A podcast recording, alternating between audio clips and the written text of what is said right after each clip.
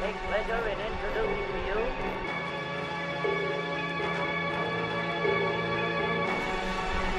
I take pleasure in introducing to you.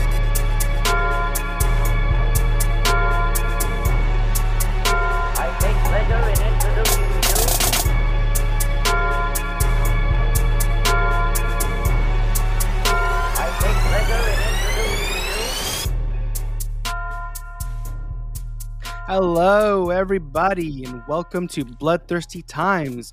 I am your host, Octavio.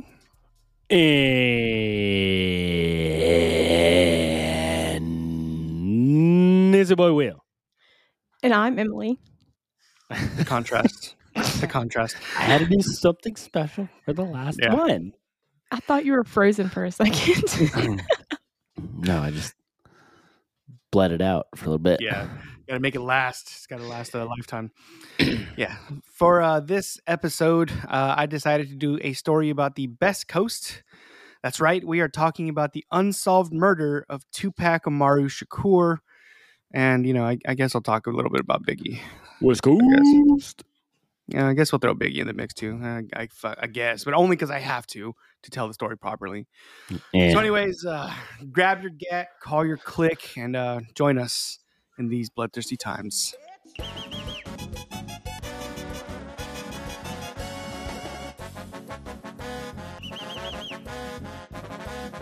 Serial killers do on a small scale what governments do on large ones. They are a product of the times, and these are bloodthirsty times. Yeah, it's not it's not about a Mexican, but close enough. It's West Coast LA, and you know I'm gonna use that for our last episode. Wait, what do you mean close enough? I mean, it's, it's West Coast gangs and shit. They- You know they do that shit. Close enough. Okay. Mexican, black. As long as you're on the West Coast, right? West Coast. So yeah. Uh, oh wait, before we start, uh, happy birthday, Josh. Happy Um, birthday, Josh. Happy birthday, Josh. Also, Argentina won. Argentina's the world Hey, champions. Viva Argentina! Messi finally got his World Cup. Campeones. Got to lift up the world the World Cup for the first time after five tries, and it was an exciting fucking game, man. France really brought it. Dude, it was. I don't know if this is the national anthem from Argentina, by the way. I'm about to turn it off, but you get the point. I don't know it. No, I don't You either. can but- Turn it off. Doesn't this- sound I familiar just to me. No, what- it shouldn't. But yeah, Argentina fucking finally took it home, dude. After that was, I was on my feet and having a heart attack at least six times. But during I'm the happy video, for he was on his Messi. Not happy that the goalkeeper did what he did at the awards. Yeah, the, the disrespect, That was That- super inappropriate. the He ruined golden it. cock, the golden cock glove. Hmm. But uh, uh, good for Messi though. I mean, he finally got it. it. It's it actually was very like emotional to see him lift that cup up finally and cement himself as the best player, you know, of our time. one of the best players. Yeah, Yeah, I- one of. Let's not who go too who far. would you put above him though? Uh, Tim and Ronaldo, probably the, the front Yeah. runners. Ronaldo man, for sure. Ronaldo lifted up the World Cup. Shut No. your fucking mouth. No, he not didn't. today. Just but be Messi quiet. scored one goal today. He scored uh, every single game. Two. Yeah. He scored two today. He scored two today. He scored two out of three today, and he has scored every game this World Cup so far. Yeah, one of them was right in front of the net. So Yeah, that's okay. It's a goal. Is a goal. Is a goal. Is a goal. Okay, true, but there was no talent involved. So uh, except for he's playing in the final in the World Cup. Whatever. Wow. Sure. Sure that, Like- so was France. No one saw that coming. No, they won the last time. What do you mean? Yeah, I They're was gonna say, Okay, how many people had. France? How many people had France going into the World Cup? A lot of, of of our of our friend group, like half of them. It was France I didn't, I Argentina didn't had like any on half. our friends board. There was zero, Yeah, there was. maybe one. Didn't you guys have four people on your friends board? No, we had like twelve to fifteen. I remember. But uh, that yeah, were going for half- France. Yeah, well, no, no. I think there was a, uh, about four people that I know of went for France, and then like six or seven people went for Argentina. Um, but yeah, I mean, it was people knew that like France for some reason. Mexicans supported France more than Argentina, maybe because in Latin America, Argentina is a bunch of dickheads. But you know, whatever. It's Yeah, it- you know, South it is what it American scum. I mean, Hmm. I told you that. Yeah. Either way, congratulations. Uh, that was it was a very exciting game. Uh, this whole month was actually very very fun. Uh, but yeah, it's fun. So uh, last week we had an announcement, uh, personal to us, not the World Cup anymore, but about our lives. Uh, we told you we are being done with this podcast. This is our last episode, Mhm. um, and we are starting up a brand new one next year, early early next year. Uh, and it, it's going to be a whole new thing. Do you guys want to tell them what it is finally, so they can start uh, supporting us on the pages and stuff? Do it. Um, it's called Bad News Bears. Wait, there's a comma. You gotta say it with the comma. It's bad news Bad. bears, It's bad News Bears. News Bears. And it is going to be uh, a fun er podcast. Uh, I guess we bring you the important news that the only news that you need to hear. All just only the important stuff, like the time that a clown tattooed all of his paint on himself instead of just painting it every day. That was What? that's a good example. Yeah. Or Yeah, we'll bring you the important stuff. we can play Florida or anywhere else in the world. You know, yeah, stuff like that. Yeah. read the headlines. Who said it? Kanye or Hitler? Uh, that No, you know that a kind of stuff. yeah, Yeah. Good good. one. grief. So yeah, that's it's gonna be a I'll fun, a fun it's all brand new episode. It's all Kanye. It was it was always Kanye. So yeah, go out there. Uh, I think we definitely have an Instagram for sure as of right now. Uh, it's Bad News Bears podcast on Instagram. Go ahead and go follow them because that's us. We are them. Um, and the page looks completely blank because it is, because we haven't set it up yet. It's just I claimed the tag, so or handle, whatever the hell you call it. Yeah. So just yeah, Yeah. we just if you support this podcast, go ahead and just- just support our next venture and um, get us going with a bunch of likes before we even get started. And well, you'll we'll have updates on that one uh, as time goes, so we'll you'll know exactly when the first episode drops, and you'll you'll know ahead of time um, to be prepared for, to look out for that. So yeah, brand new uh, podcast that of ours coming out uh, with a, an additional person. We have an- a friend of ours named uh, Timmy. Uh, he is a big Filipino man. Used to be a stand-up comic, and he's a funny dude. So he will be joining us, and we are the Bad News Bears. So yeah, go out and look for us out there. And News that's pretty much all we got. Uh, Argentina won, my brother's birthday, and Bad News Bears. So you guys want to jump into this now? Wait, Let's we go. aren't we aren't the bad news bears. We're just bad news bears. Right, we're No, bad. the bad Yeah. News Bears. Right, Okay. we're, we're is news bears that are bad at it. Is all it is. Okey-dokey. Got it. All right. So uh, enough of uh, us. Let's get into this this story that I saved for last because it is, uh, you know, West Coast. I almost said the N word. Um, Whoa. because that's just uh, that's just how it goes. I mean, we say West Coast. That's just how it is. Excuse Uh, me? We're I gonna go out kidding. with a bang. Dude, I, Just drop dude, all the this N bombs. I was gonna say, putting- yeah, the real putting big this thing. together, it, it was. How do, how do I not include the N word in a lot of this? Because Tupac's second album was strictly for my N words.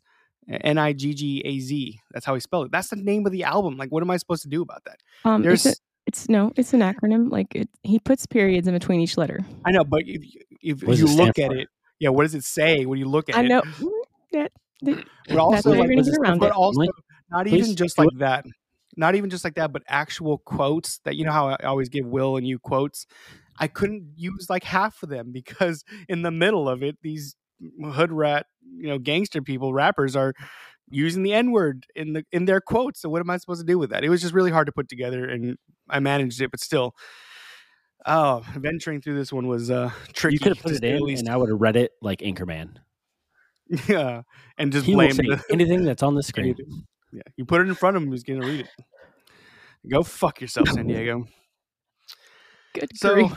now, now I'm sure we all know who Tupac is. Uh, you know, it's not like Selena, the episode we done on Selena, where she was like well known when she was alive, but like when she died, she really like became famous.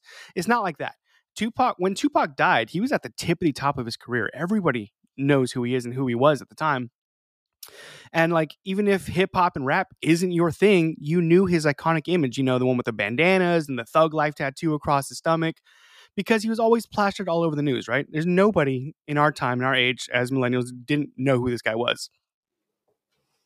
And like, it, like I said, news people who used his image like against gangster rap, they made signs and protesting his shit with his image on it. Like he was iconic in every way. Um, so you know, that being said, Tupac is the greatest rapper of all time, and you could argue like, nah, like Eminem is the greatest, or whoever you want to say, but you'd be wrong. Go ahead, say someone that you think is better than Tupac. Go ahead, anybody. Biggie, Biggie Smalls. You're wrong. Biggie. You're, you're Biggie. wrong. You're wrong. Biggie. You're wrong. See how that works? You say, you say Uh, another name, I say you're wrong Post- because Post you're wrong. Post Malone. Post Malone, yeah. He's Eminem for sure. There's a Okay, ton. you're- Eminem Machine We're Gun gonna go Kelly. Hold on, hold on, hold on. Hold on. Yeah, I'm Gun gonna. Kelly. I'm Machine actually. Gun You know what? Kelly. You're, before we even done, you're fired right now. You're fired right now. No, not Machine Gun Kelly. Just go. Just walk away, please. That's Aw, his favorite. I'm gonna join. Yeah. Well, What's see his the name? about Who's who's who's our pianist? Richard. Richard. Yeah, I'm gonna join him in the unemployment line. Gather my welfare check. Yeah. See, the thing about like other rappers is that, like, take Eminem for instance. He had, he is the best selling rapper of all time because he's had, he's been at his job for 23 to 25 years, however long he's been around. He's had this whole time to sell albums. Tupac's career was only about five years long. And in that time, he's he just barely outsold by Eminem. So I mean, It's because like people don't. That's not Not very impressive. It's not the same. yes, it is. Twenty three Okay, years so compared to I'll a five year career. I'll career. give you that Tupac was more of like an agenda pusher as far as like he was, you know, trying to do good things and like poetic things with his rapping rather than like other than the shit talking he was doing. But um to say that he's better than Eminem because he sold more, I feel like I mean, what what other what other like limit or whatever I don't I don't know. implementation of uh, comparison would you put to to make it seem like he's not better? Lyrically, he's better than Eminem. I mean, there's no Mm. arguing that. Freestyle wise, is he better? I don't think he was a freestyler, so that's not his thing. Exactly. Hmm. Also, I didn't know that he had sold more than Eminem in five years, as opposed or compared to twenty three years. Well, no, see, Eminem is Makes sense. winning. Eminem is winning that fight, like, but he's had four times as long, maybe five times as long, to do that. So when did So- he surpass Tupac's numbers? I don't remember. I didn't look at that. Didn't look up that because Tupac's the best, and I don't care about So you didn't come with all the facts. You just came with came with the ones you wanted. Mm, about Tupac. Yeah. You biased Yeah. son of a bitch. Well, this episode's about Tupac, so I don't know. I It's guess not that's kind of how it goes. What Shout were, out Not about Big- still Eminem. alive, so we're not talking about him. what were Biggie's numbers? I don't give a shit. I didn't look him up at all. Worse, Biggie's. This is a about terrible Tupac. person. No, no, no. Opposite. Biggie? Yeah, very Biggie's much not. opposite. He's not a terrible person. Tupac is. Mm, I- No, Okay. I I looked. I read a lot about this. Believe me, and uh, I didn't find Biggie to be a terrible person in this. I found a lot of the No, rappers you we'll didn't. talk about. Biggie Uh, played no part in people's deaths. No, Like on a scale of like Suge Knight to Jesus, I would say he's more towards Jesus than Suge Knight. Let's just go there. absolutely. Yeah. You'll see as we go along, dude. Like I, I looked into both of their lives, and uh, Tupac is far and above the biggest piece of shit or bigger piece of shit between the two. And other rappers, I learned all about West Coast rap and everyone from their origins, where they started, and, and their whole life, from NWA up to you know E40 up in the, the Oakland area. But Biggie did not come across as any kind of you know like holy shit that guy sucks. You know, you know what I mean? It was really surprising. Yeah, you'll see as we go along. You'll see. So You'll make, you'll make a believer out of me. I, I'm, I'll try to. I'll, I'll try to. But uh, so to kick things off, so we're talking about pieces of shit. So the life and times of Tupac is controversial to say the least. He was in legal battle after legal battle, and the whole time he was out here trying to make a difference in the world, and often fought against the status quo. He tried really hard to make changes. He rallied against social injustices, especially against Black people, at every opportunity. And that had been instilled in him since birth by his mother, which is actually where I want to start Tupac's story with his mom, Afeni Shakur. So, Afeni Shakur isn't the name she was born with. Instead, she was born in Lumberton, North Carolina, as Alice Williams in 1947. When she was still a young girl, her mom moved her and her sister to the Bronx because her dad beat her mom.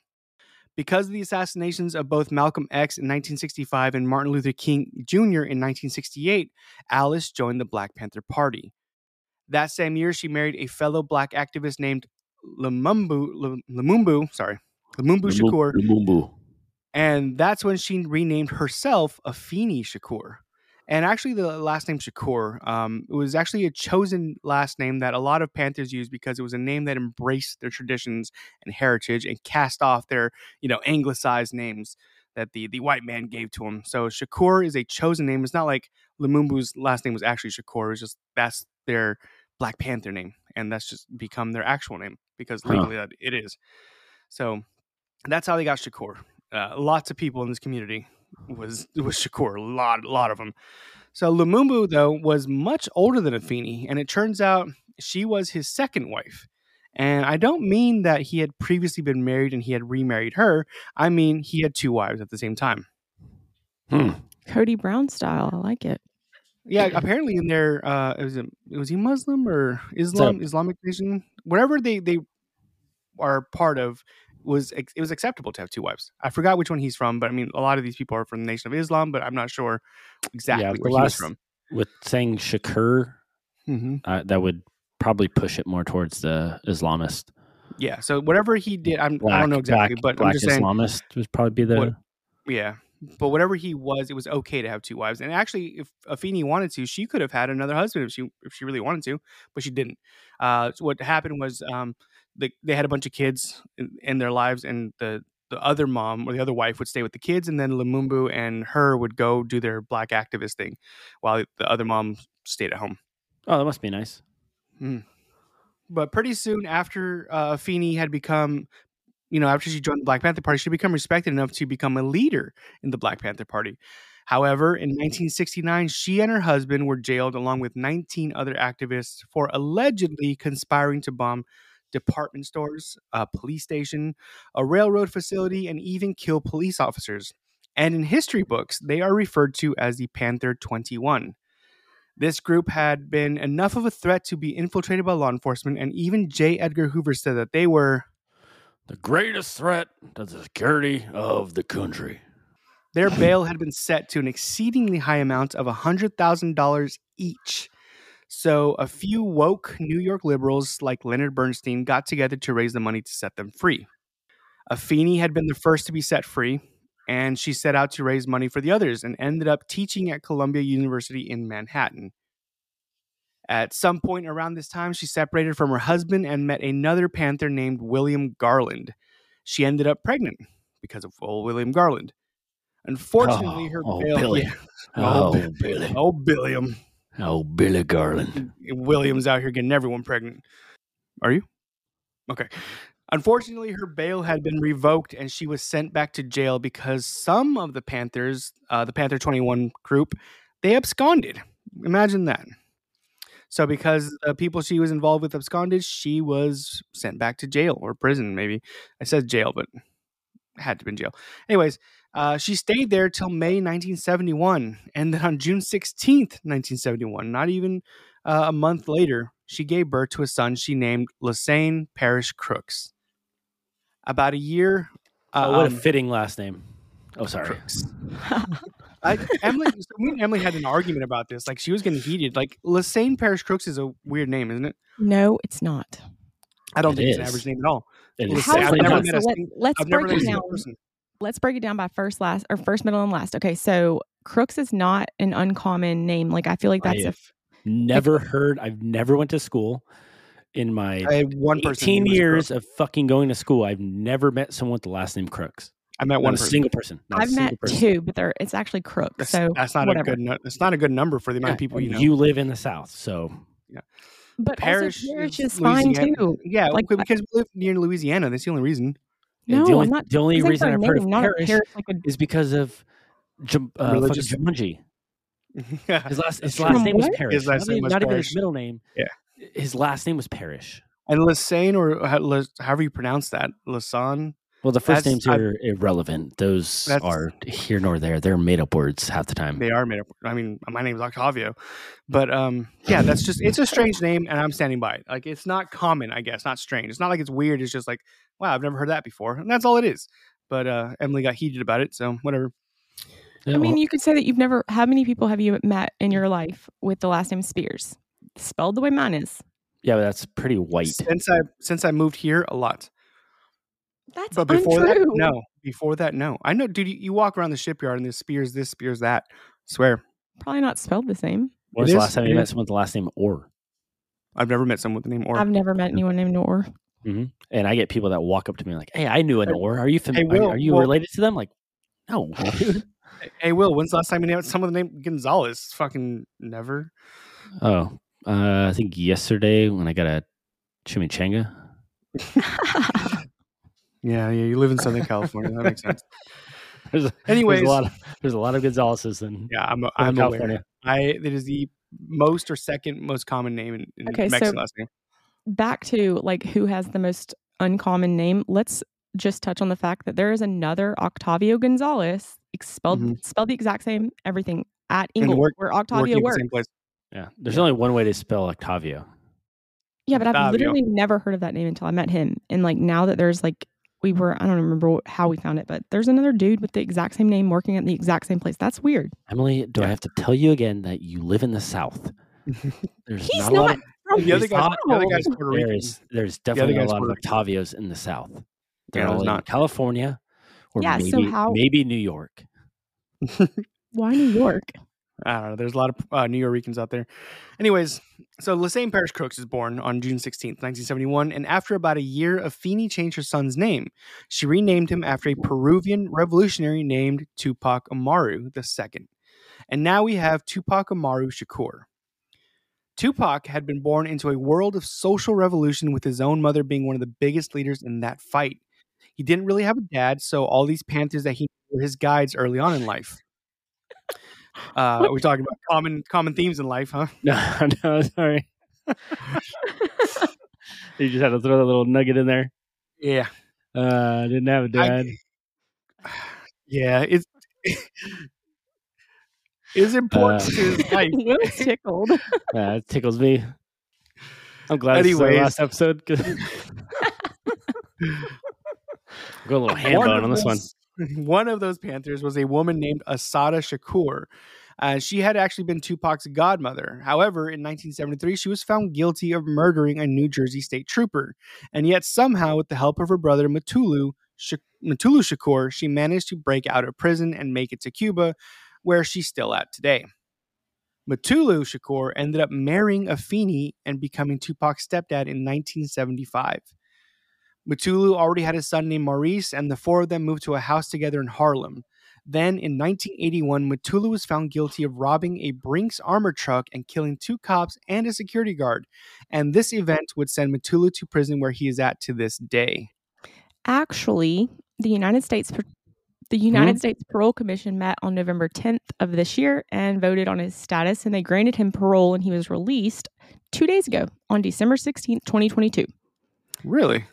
Yes, Why? partly due to his declining health, but Aw. So he, he's been there for a You're really long time. 1981. So 40, he's been there 40 years. He, he You served tell me 40 the, ju- years. ju- the judicial the, the the judicial system has a heart. No, they just don't want to pay Oh, for his I medical think bills. they're overcrowded. It has nothing to do with heart I think all. it's he's served 40 years. He's declining in health, and they are overcrowded. Because I, so just I let the wouldn't let motherfucker loose. The I wouldn't let Mutulu out. He he sounds dangerous. They do tons of interview, interviews with him about his son, stepson, and he sounds like a normal dude. But I don't. I, I don't know. Yeah, I feel like they may have waited until they knew that he couldn't rob another Brinks truck because of his You health. could rob a Brinks truck in a fucking wheelchair. What are you talking about? I don't I don't know how, but yeah. No. A gun.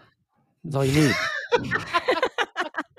I don't know feel how. like you run away from a wheelchair, they could really, Yeah. you know, You can't run away Yeah, from can the you bullet, imagine a, though. a guy in a fucking motorized wheelchair with an AR-15? I'm going the other way. Oh my god. That thing Oh, on man. full power will outrun me I mean, forty years, that's a really long time to be in prison. 40 and years is a long time. for murder. Three three murders. Um, Come on. So yeah, I'm not saying that it, I'm I'm not saying that he didn't deserve life or anything. Come on, just saying, like, Emily. Why are you on the Life side again? 25 years, isn't it? I thought we got over it- this on the last episode. no, I'm saying that like Dude, she I didn't, don't did you see she changed her. Instagram name? She did you changed her see, yeah, Instagram. see that? She's Emily whatever 731. Oh On Instagram. Oh Yep. God! And now she's Well, anyways, now she's gonna change her last name to Shakur. No. Yeah. No, I'm saying that I don't agree with him not not having to be in there, but I'm saying the the reason I believe he got out is because the our judicial system does not want to pay for his medical bills, so it's It's cheaper true, for them yeah. to release him. I, he's old. He did a lot of time. Yeah, I mean, I don't agree with him, but I think it, it's fine. Anyways, after Mutulu's imprisonment, Afeni took their kids and moved back and forth between Brooklyn and Har- Harlem. But eventually, when Tupac was 14, the struggle got too difficult. So Maurice joined the military, and Afeni moved the family to Baltimore in 1985, where she received government assistance. However, shit was still hard for the family. They struggled to pay essential bills, and the lights would go out sometimes and he would also have to sleep on a bare mattress without sheets or blankets. It's just it was a hard knock life for us. Um, so it wasn't all bad though because in Baltimore he got a chance to study acting alongside Jada Pinkett Smith, but uh, I guess I got to keep that name out of my mouth, right? Better. You want to get slapped? I don't. No, I don't. That's that. I could. You could hear that slap from across the auditorium. It sounded. It was hard. Mm-hmm. So the school Tupac attended was called the Baltimore School for the Arts, and here he had a chance to not only learn how to act, but he learned how to dance and do ballet. He read Shakespeare and Machiavelli. He had been inspired by the works he was reading to start writing his own poetry. However, Tupac has always been like a good-looking dude. He had like a sporty body, you know, kind of tall, lanky, and even though he had lived a tough life, Hold on, you said tall. He's Yeah. five eleven. That's not tall. I mean, Five for eleven. his, Five eleven is kind of tall. yeah, he's for how skinny he was. For Five- how skinny he was, he Five eight is tall. average. I'm five eight. Five eleven Good is not Good tall. for you. Mm-hmm. Don't Five is tall. You're an inch away from six foot. What are you talking about? I mean, I'm five eleven. I'm. Not, I don't think I'm short. I'm just No. saying, like tall is tall. Like that's Yeah, I, just I guess. But he's, I guess when he was younger, he just was so like gangly and like lanky. He just looked taller. I guess maybe, but he was just like he had like a, a runner's body, but he never did sports at all. So he was just like a good looking dude, like in general. Um, but like I said, he did have a tough life. However, he was more intellectual than a street tough, which isn't what he wanted to be viewed as. Because in his world, he can't be seen as soft, right? You live in this hood world of Baltimore, and you can't you can't be a soft dude. You can't be like, oh, I'm doing poetry under a tree like that. Nah, you soft. You didn't get beat up.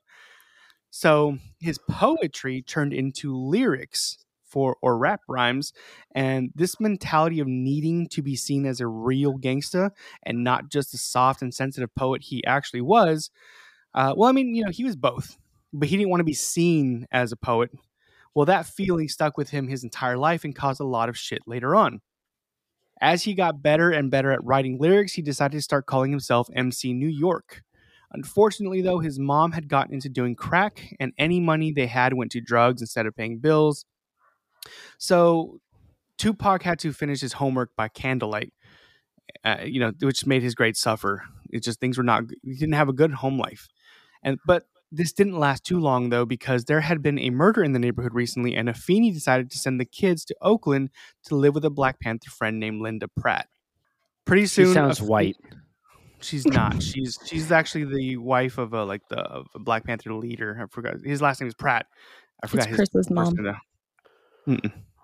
I'm just Anyways, saying, pretty soon. not setting their kids up for success. They go from wherever they were at to Baltimore to Oakland. Hmm Yeah, it's not. It's. I mean, it's not. I don't feel like they have a choice though. Like it's not like like oh, I'm going to move to the shitty neighborhood because I want to. I think they took what they can get. So pretty soon, Afeni made her way to the West Coast, and she moved them to Marin City, which is a poor black neighborhood. Uh, it actually started uh, becoming a black neighborhood in like the after the Civil War. A lot of uh, black slaves moved that way, and they just kind of inhabited that neighborhood, and it just kind of got worse and worse with uh, you know poverty and stuff like that, and it eventually received the nickname of the Jungle, and it, it is just kind of ironic or interesting because it's only like a mile or two north of the Golden Gate Bridge. Like it's in like you go over the Golden Gate Bridge, it's like one neighborhood, and then the next neighborhood is the jungle. So it's just right across the bridge is a shitty place to live, I guess. It's like L.A. Yeah, like You you could be. in you could Nar- Yeah, you could be a mile away from Beverly Hills, and you're like, "Whoa, well, I mean, we, me where Emily the experienced that in where the fuck am in- I?"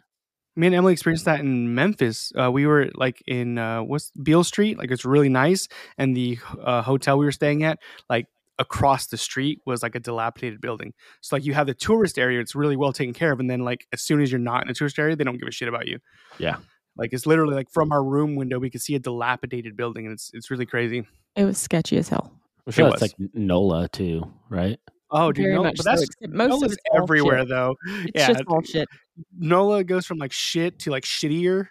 so I mean, I, I actually do like I, I might love Nola like actual city like Bourbon and, and Magazine Street. I, I do love I like going there. It's not safe. just but I, I Don't like go going on there. any of the streets nearby. Just stay on Don't those go. streets. Yeah. So when Tupac got to Marin City, um, he was dressing like a hippie, talking about peace and one love and shit. But the people from the jungle were straight up gangsters, and he did not fit in. I mean, he couldn't even play basketball. He wasn't sporty in the least. This just wasn't his thing. So he was beat up by the neighborhood gangs, and his home life was getting increasingly volatile, volatile since Afeni was still addicted to drugs. So he decided to move out. So he moved out and before he dropped out of high school next, he started a rap group with his friend Ray Luv called Strictly Dope. And through music, he met a young white woman named Lila Steinberg. And she decided to take him in and let him live with her and her husband, who was a DJ and promoter. Then she agreed to be his manager and she helped him get signed to TNT Records. Lila just believed in Tupac. She just always had his back. I didn't realize she was married. I thought that they were together. Like No, no. On, he um, was she was young she was young 20s when she let him in but i mean in the book it did say that he caused problems in the house i don't know what that means but i don't think because Oh. they had kids they I'm had kids assuming together by your last name, he- she was a Jewish woman. yeah she's a white woman white Jewish woman Steinberg. yeah so they her and her husband who like i said was a dj promoter he was already in the business and they had two kids and she did say that he was like the messiest person ever so maybe that's where the problems came from but they didn't like imply that they were having some kind of you know affair or whatever messy. Like he was gossiping, or messy like he didn't clean up after himself. did not clean up after himself Okay. He was also like 16 at the time. So, Oh. yeah. So eventually, though, Tupac moved out of Lila's house and moved to Oakland with his stepbrother Maurice, who settled there after his time in the military. Although by the time Tupac showed up, his brother Maurice was going by the name of Mopreme and had been on the Billboard 100 top 10 hit Feels Good by Tony! Toni! Toné!, which, if you've never heard it, you should actually go and listen to it because it's a really good song. But if you want to see it, it's on season two, episode nine of Rick and Morty, where you can see them murdering rich people and then dancing to it. It's a good song. It's a really fun song. Uh, sounds, sounds fun. it is, it is a very good song. I'm not even kidding. Like the song gets me going. Uh, anyway, while living in Oakland, Tupac started dealing drugs to get some money while he worked towards becoming a recording artist. He ended up buying an AK 47 to protect himself. Um, but to be fair, Tupac didn't enjoy selling drugs. I mean, look at his mom. She was suffering, and he saw that. But he also knew he needed money, and that was a fast way to get it.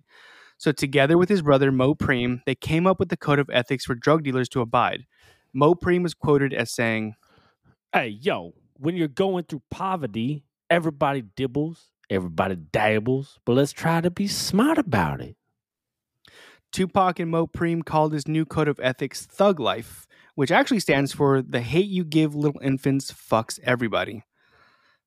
which everyone thinks that thug life is um a negative term and it's not or it's not in their terminology like how they were using it and it just like thug means underdog and that's like a person who still manages to succeed and overcome life's obstacles and as you stated that was the acronym the hate you give little infants fucks everybody and that was in his eyes um, a way to further explain that what you feed the youth as seeds will one day grow and blow up in your face. Essentially saying if people allow hate and discrimination to dominate their lives, then you end up passing that on to our youth.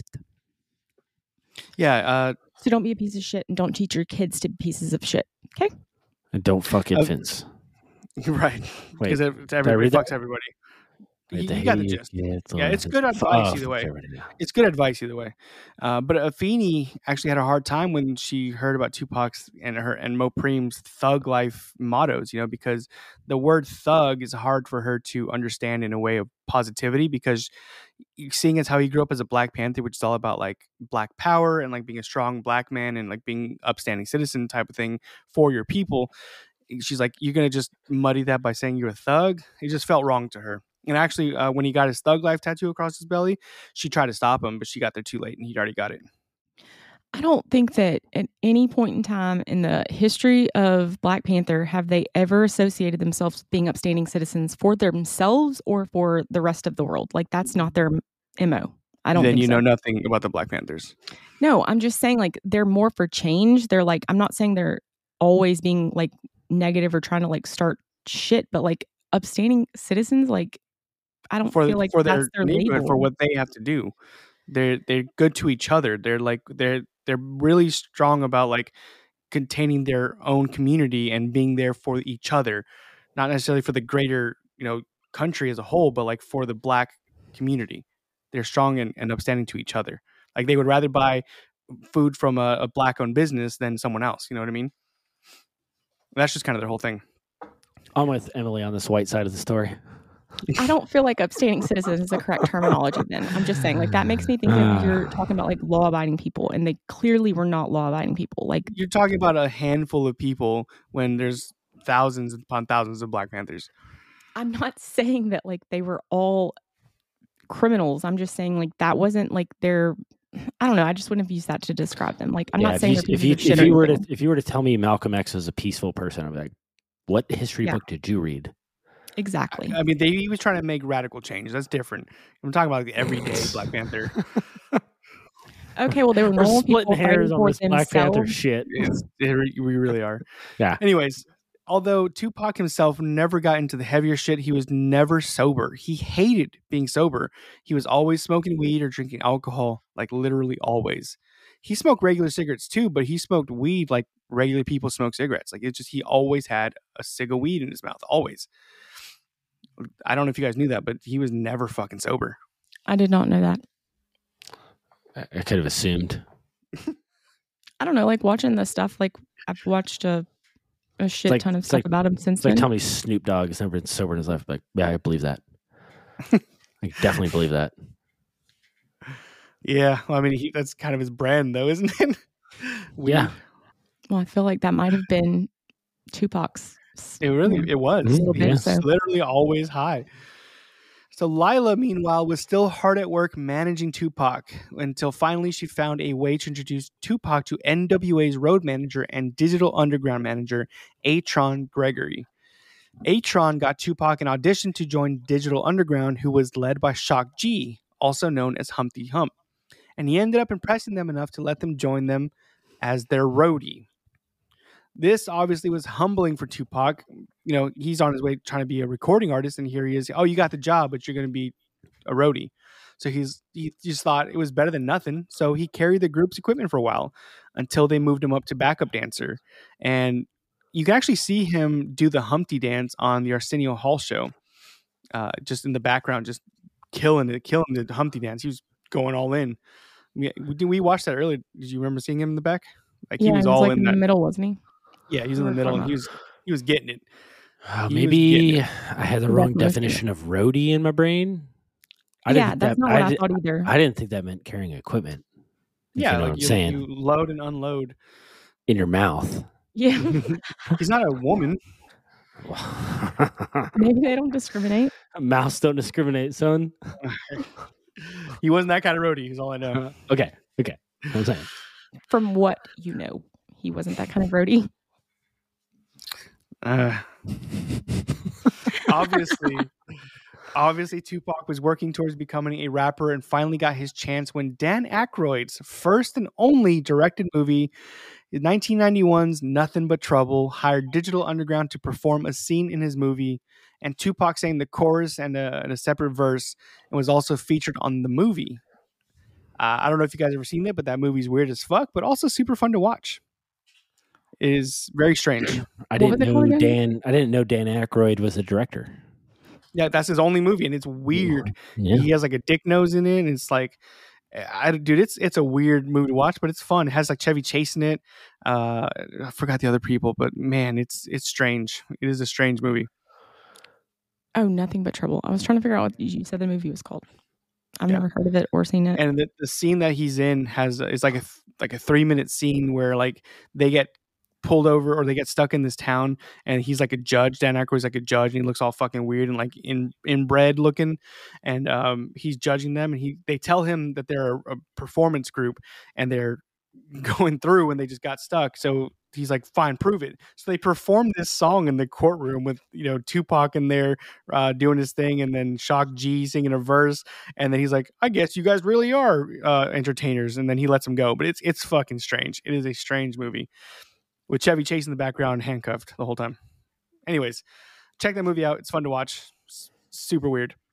And that was a, that was Tupac's big break, so it's relevant. because of Digital Underground and Nothing But Trouble, Atron agreed to manage him. Atron sent demos out to all kinds of record labels, but they weren't really into his like at the time his Will Smith style raps. You know, real positive, real upbeat type of thing. You know, because he's like 16, 17, so he's he's coming out with what he knows.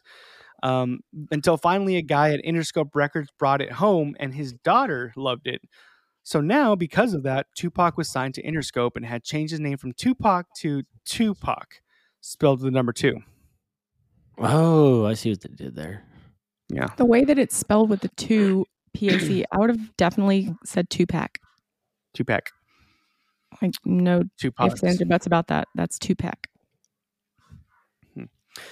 By November of 1991, when Tupac was only 20 years old, he had released his debut album, 2Pacalypse Now, which featured a song that really showed off his unique style of writing, which took from real life struggles and tragedies from within the black community.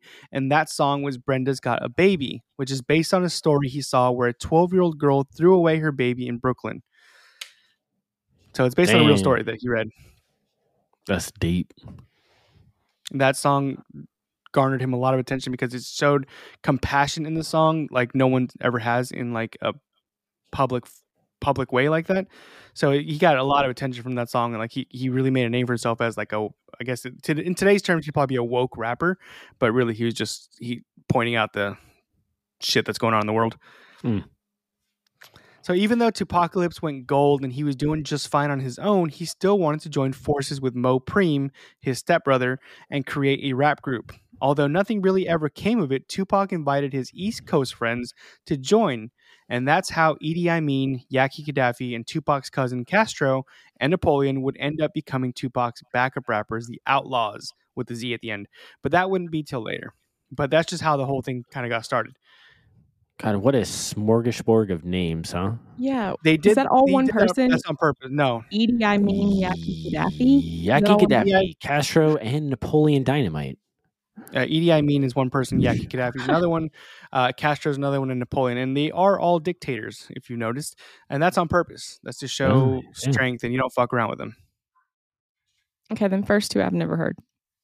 I don't know what Idi means from Africa. I don't know. They're, they're all plays on uh, yeah. Gaddafi, Gaddafi was Saudi Saudi Arabia. Obviously, obviously Fidel Castro, and Yeah. then uh, Napoleon, Dynamite. France.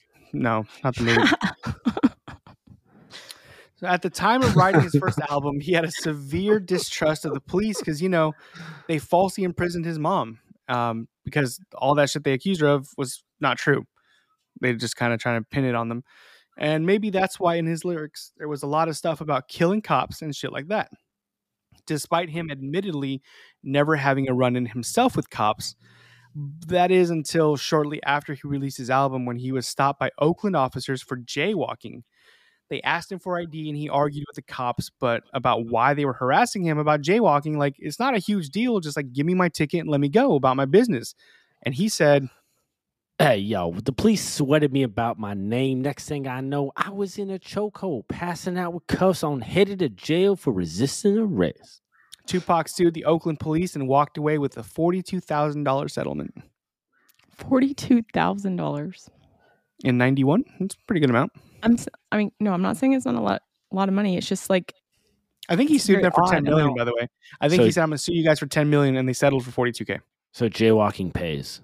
That's what you're saying. Yeah, you're right. It's, it's a lucrative business that jaywalking. Damn. I don't think it would You pay as much beat, for you though. and I, or you have at to all. get beat. You have to get beat, but please. I, I So could there's- probably I could probably take a mag light to the eye. Yeah, for forty two k. Holy shit! Yes, Your please. fucking facial surgery would cost more than forty-two grand.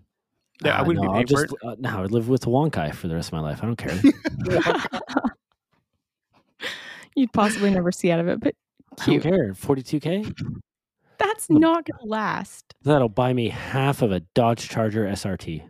half, not even. Uh, around that, not right now, dude. It's 120 easy right now. What for a 90 fucking car- car? Ninety Dude, I k. saw- Ninety k. I I'll get saw you a s- SRT. I saw a Civic Type R for like 110. A Civic Yeah, Type but R. that's that's because it's a Civic, bro. We're talking You Honda. guys We're, talk- don't we're talking about Dodge in your Chargers. cars. Anyways, Talking about um, made out of plastic Dodge Charger with a big ass fucking engine in it. Yeah, those are like ninety k. probably find one, maybe like a 352 or something. Yeah, Anyways, around that, But I know what you're 392, sorry. Yeah, right, right. Good. That, that's sorry. the boss. I'm all And about those around that-. Yeah. Around that same time, Tupac had tagged along with Digital Underground's rapper Money B to an audition for the movie Juice. And he took the opportunity to audition for the role of Bishop. Naughty by Nature's Treach was there to audition for the role as well, but with Tupac's schooling and acting background and using lifelong anger at social injustices, he easily won the part. Like he was, he didn't plan on going there. He just saw that that was a casting for like a dude who fit his profile he's like, you know what? I'm not prepared for anything, but I'm just gonna go ahead and audition. And he got the part. So the thing was at the Baltimore School of Arts, he had learned how to get really into a character's mindset, which is also known as method acting. And he really method acted the fucking part out of this, which is uh, Bishop. The character's name was Bishop. Um, but according to Tupac, the cameras just happened to be rolling on real emotion when he was acting. Either way, Tupac did such a good job that he was starting to be looked at for other movie roles. I've never seen that movie. I still I don't know what movie like the name. I don't even know what you said. I Juice? did not. That's the name of the movie. I've never even heard of it. The juice is loose. Hmm. It's that just one? Juice. I've, I never saw. it. I know it's kind of like Boys in the Hood, but on the East Coast. Oh, yeah, never Yeah, heard it's of kinda it. the. I, I think I know the plot because of the book, but I never saw it myself. What does juice mean in that context? I, I couldn't tell you. Never saw the movie. But in January of 1992, Juice had its theatrical release, and Tupac saw himself as Bishop on the silver screen. And for some reason, things just clicked for him after seeing how much of a badass gangster Bishop was. And it seemed like Tupac had liked what he was seeing. And for a lot of people, it kind of seemed like Tupac had decided to turn into his character and started hanging out with different gangs, you know, kind of just depending on where he was in the country. He has been photographed wearing both blue and red bandanas, not to mention he began covering himself in tattoos heavily. And you know, while in 2022 you're not really a rapper unless you have a shit ton of tattoos, in 1992, just 30 years ago, that shit wasn't normal. Tupac was the only one who was like super heavily uh, uh, tattooed, even for like gangster rappers.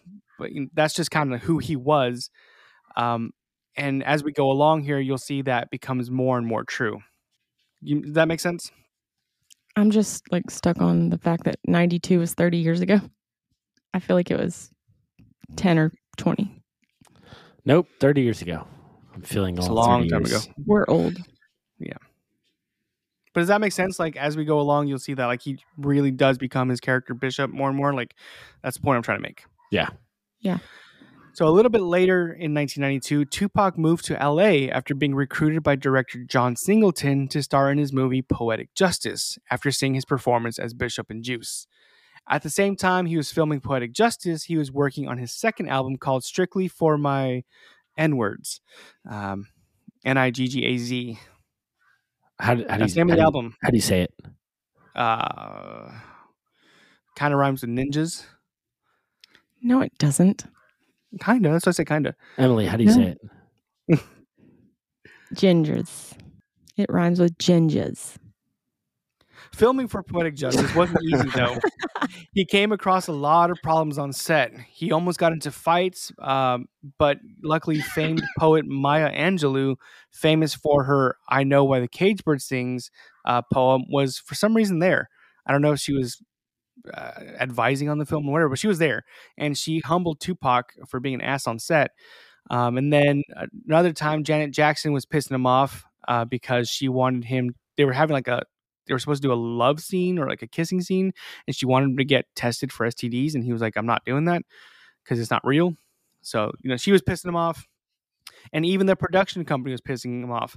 Uh, when he was supposed to have a day off, they told him you have to go do promotional pictures instead. So he got pissed and punched out a window.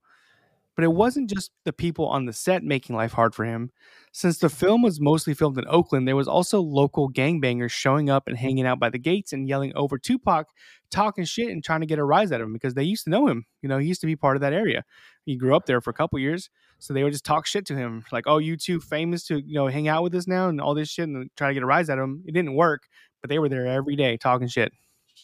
Wait, so you're telling me life was hard because he was supposed to have a day off and he had to go do promotional Nah, pictures? that was just one come example. on, man. That was just one example. Mm, Come on. Sounds like a little That's when- whiny baby to me. It's like actors and like, oh my god, my day was so difficult. I'm like, you got paid millions of dollars to sit around for eight hours and do one hour of filming. Suck my dick. Pretty much. Yeah, it was just it was an example, maybe a bad example, but still, I guess the point was he broke a window. Like he was just he was a menace on set. Is what I'm trying to get at. Yeah, he's a little prissy bitch. No, am I wrong? No, you're 100% right. That's Thank a you. little bitch Thank move you. to do. Yeah. Also, I hope, Like like, five foot eleven bitch ass. Kidding. Go ahead, Octavio. Continue. In late April 1992, while on a day off from filming, he was at a recording studio in Atwater Village when they watched the Rodney King verdict being read out on their TV. And obviously, they were pissed, you know, but it didn't really register right away because they were doing their thing in the recording studio. That is until Ice Cube's homie Jinx and his friends rolled up with beer and liquor and a bunch of hats stacked on top of each other. Like they were wearing the hats, and there's like one on top of the other. And it was clear that all those hats had been stolen. When they came in, Tupac and the guys looked up and they just said, LA's on fire. So Tupac jumped into Jinx's Honda Accord and they made their way to Wilshire. And right before they made it to the street, for some reason, Tupac took out his nine and shot a couple times into the air through the Accord sunroof, which honestly, I can only imagine must have been loud as fuck for the people in the car. Don't you think? Like these Yeah. gunshots right next to your head, like in a car. I don't know why he did that, but he, I, That would yeah, LA's on fire. That would piss me off. Yeah, like you're gonna piss fucking shoot. too. Like, Like, hey, you're right fuck- here. motherfucker.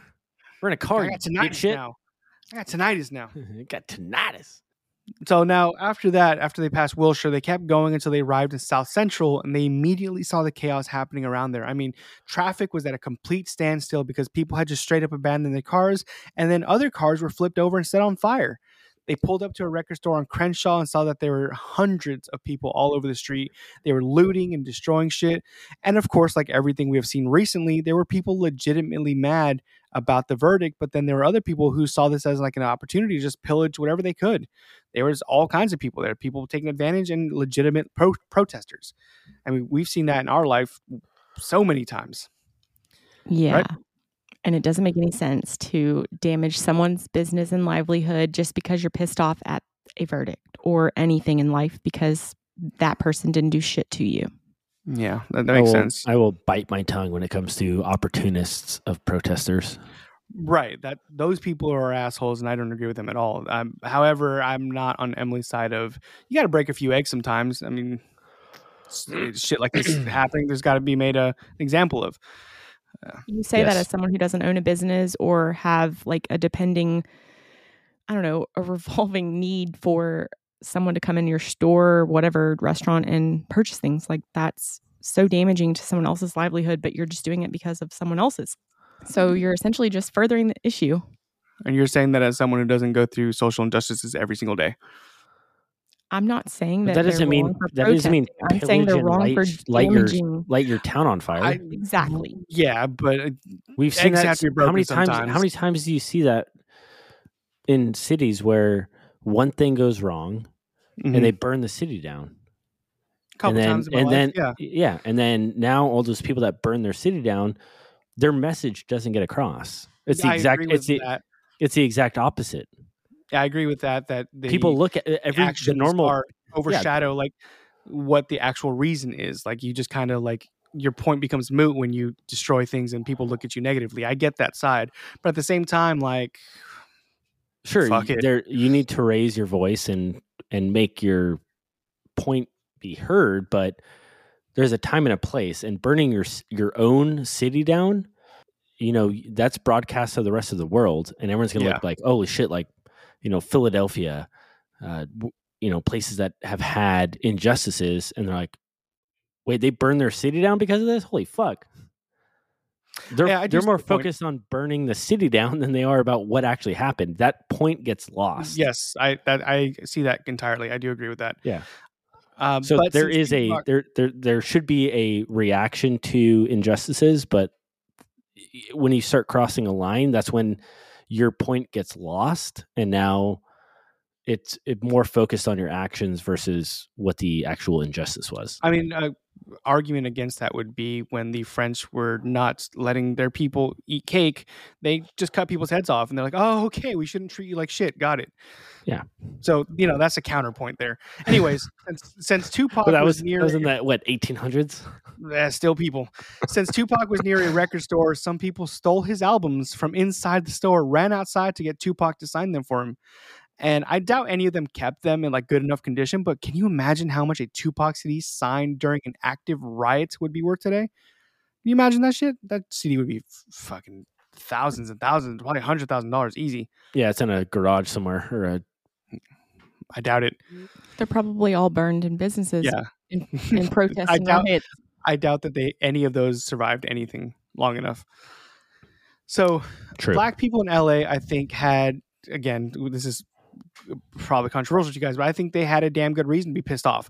I mean, there was video evidence of what they did. It would be in today's world the exact same thing if Derek Chauvin had been found not guilty by an all-white jury. You I just see want to say that just not only black people, like that pissed me off too. Like that's not, I'm a white person and that's still very much not okay. Like I agree with that. What happened was Mhm. not okay, but I don't agree with the burning and the rioting and all of that bullshit. This is one of those cases where the justice system actually prevailed. yeah, they- with they- Derek Chauvin, they- yes, they put someone Yeah. that shouldn't have been on the police force to begin with. Uh, right? Basically murdered someone and now is serving justice for it. We can say serving Right, but, I justice mean, with, so with, with hypothetical uh, quotes, but Right. It is a direct correlation to like we had eight minutes of Derek Chauvin leaning on this guy's neck and like I didn't do that. Like we eight minutes we saw you, and for however long the Rodney King being happened, we saw you do that. Yet you're still not sent to prison for it. Like we saw you do it. There's video proof, and yeah, well, Chauvin that's got why. yeah, Chauvin got sent to prison. The Right. Rodney King thing was Rodney a King different. That was a yeah, that was a completely different time in law enforcement mm, where it was exactly, and it was L.A. and Rampart hasn't even happened yet. So it was well, Rampart was happening. You know what I mean? So they hadn't Yeah. been found out yet. So that shit was prevalent. Like LA's has a long history of being a shitty fucking police department. Yeah. Really corrupt. And then when you think of when you think of uh, the Rodney King incident, you just think of the riots. You don't think of the actual action, Right. right? You Yeah, just think of right. the riots that happened after it, where they burned the city down for for months. Yeah. and So it really don't, does overshadow the whole situation. It, it, does. It, it does. And Mhm. again, there's Well- a right to be angry, but also it's you're walking a thin line of okay, how much chaos do we need to start to bring the media to us on this attention, like on Mhm. on this uh, like incident versus now it's being broadcast as we're just destroying our own city for something. yeah, well, just like Very the three of line. us, just like the three of us, uh, NWA all had different opinions on all this. Tupac and Snoop were all up in the mix. Tupac and Snoop were doing all kinds of shit during the riots, man. They were up in there. Easy E thought it was stupid to destroy your own neighborhood, even though imagine that. ironically, ironically, NWA's "Fuck the Police" could be heard throughout the whole city. Ice Cube mostly stayed away, except to check on his house and to attend the wake of a neighbor who died during the riots. Dr. Dre just stayed in his Calabasas home and wrote a few songs about it. And also, speaking of Dr. Dre, the book I read, which was Original Gangsters by Ben Westhoff, it had a bunch of quotes from Dr. Dre, and every time the book said Dr. Dre said, I without fail every time always finished it by saying, "Nothing, you idiots. Dr. Dre's dead. He's locked in my basement." Every single fucking time, my brain when I heard that line was just like, I, I'm finishing this quote every single time. And it said it a lot. And that's why that because Eminem's the best rapper? Yeah, No, it's just. That's why No, Eminem is the best rapper. You're is, not is that quoting why? Tupac, Because so- That's why you finished your sentence for you, sir. you It know, just, it just, it, for me, it's funny that all these gangster rappers are like, oh, he was at his home in Calabasas. you rich motherfucker. Dude, easy, you're, not a like, oh, okay. You're a rich ass. Eazy lived two doors down from Dr. Dre, and and then his producer lived like between them. They they all lived in Calabasas before Yeah, you- Calabasas was. these fucking rich ass neighborhoods, and they're mm-hmm. talking shit like they're a fucking gangster. Like maybe at some point you were. Now you're not. Dude, it, now you're living you're- rich with your f- fucking Bentleys in your gated community, away from the riots. No one's coming to your house to burn it down. I went to a wake for some my friend of mine that died in the riots. Come on, dude. well, if you're super interested in the start of West Coast rap and It's all the biggest drama movie I've ever heard of. It, it really is. So, if you're interested in West Coast rap and want to know way too much information about Dra- about Dre, Snoop, Eazy, Cube, um, like for example, did you know that Dre and Eazy were giant pieces of shit, and they both have around ten kids, and would constantly beat women? Yeah. I I probably would have guessed about that. It wouldn't have surprised me if you when you just told me that. It didn't surprise me. Yeah. Of all the people, like Cube was probably the most sane. Uh, Snoop was pretty sane too. Like they were all, they're not as gangsters as you think. Is what I'm trying to say. Like Cube was No, kind of lived real. in Cal- Calabasas. yeah, but They, they- man, they, didn't make a lot of money and kept their fucking ghetto just- house in Compton. the book honestly shattered my like view of 90s rap anyway uh, the riots would end up lasting until may 4th and cost the city an estimated billion dollars officially 60 people would die and 10 of those would be at the hands of police the unofficial number is unknown because just bad. like during just like during 9-11 nefarious people would use the tragedy to settle their beefs since clearly the police were busy so the un the, the toll the death toll with everything is unknown So what's what's one out of five? What a fifteen percent, 18 percent, one out of five would be like 20%. twenty percent. Okay. Yeah, 20, 20 times five is 100, right? Yes. Yeah. Yeah, it's true. Also, see, like all of those things that you just listed, none of that makes sense to say that rioting would have been beneficial. None of that. Like literally not a single thing that you listed or we've talked about has, you know, backed up your theory that standing up for what you believe in and rioting is the way to go. Like clearly Was- that's not. Uh, I don't know if this makes sense, but was Derek Chauvin uh, cu- uh, guilty or not in the court of law? He's Yes, guilty. he was guilty. Yeah, so maybe it did send a message. No, but the the jury was from a completely different city. Yes, and rioting and ruining your Okay, own so town saw, does not they make saw that what be- happened last time you didn't say that this dude who was caught on film beating a person happened, right? I mean, they, dude, when, when the Derek Chauvin verdict was being read, people were ready to destroy whatever town they were. I swear, like people were lined up. Exactly. That's what you're. That's and what we're then he saying. That wasn't, and then he wasn't, and they didn't burn it down Yeah, because, because justice was served, quote So- unquote served. this is this is a different community. This is a different time. Mm, It is a very different time. That's the only It's a thing. I very can different is time. and but because of situations like this, we live in the now times because of the fucking riots and everything happening. Like that, there is The- some the- progress there, d- the as jury- as backwards as it seems. But the you just jury made wasn't- point. Yeah, the jury wasn't worried about. Fuck, if we find him not guilty, they're gonna burn. It's like we live in a At time, completely. not. Yeah. they- we, we live in a completely different city. They brought in a jury from a completely different town. They're like, I'm not worried about this shit. They just Yeah, they saw. the they were They just, sequestered, weren't they? they just saw They the were- They actions. held the trial in Simi Valley was where the trial was at. In Simi yeah, they Valley. saw they saw the actions of the officer and said, "This guy's a fucking psychopath. He needs to be put behind bars." Mhm. And justice was served. And again, this Right. this is a different time, but still, we still see riots happen on shit that you know riots happen.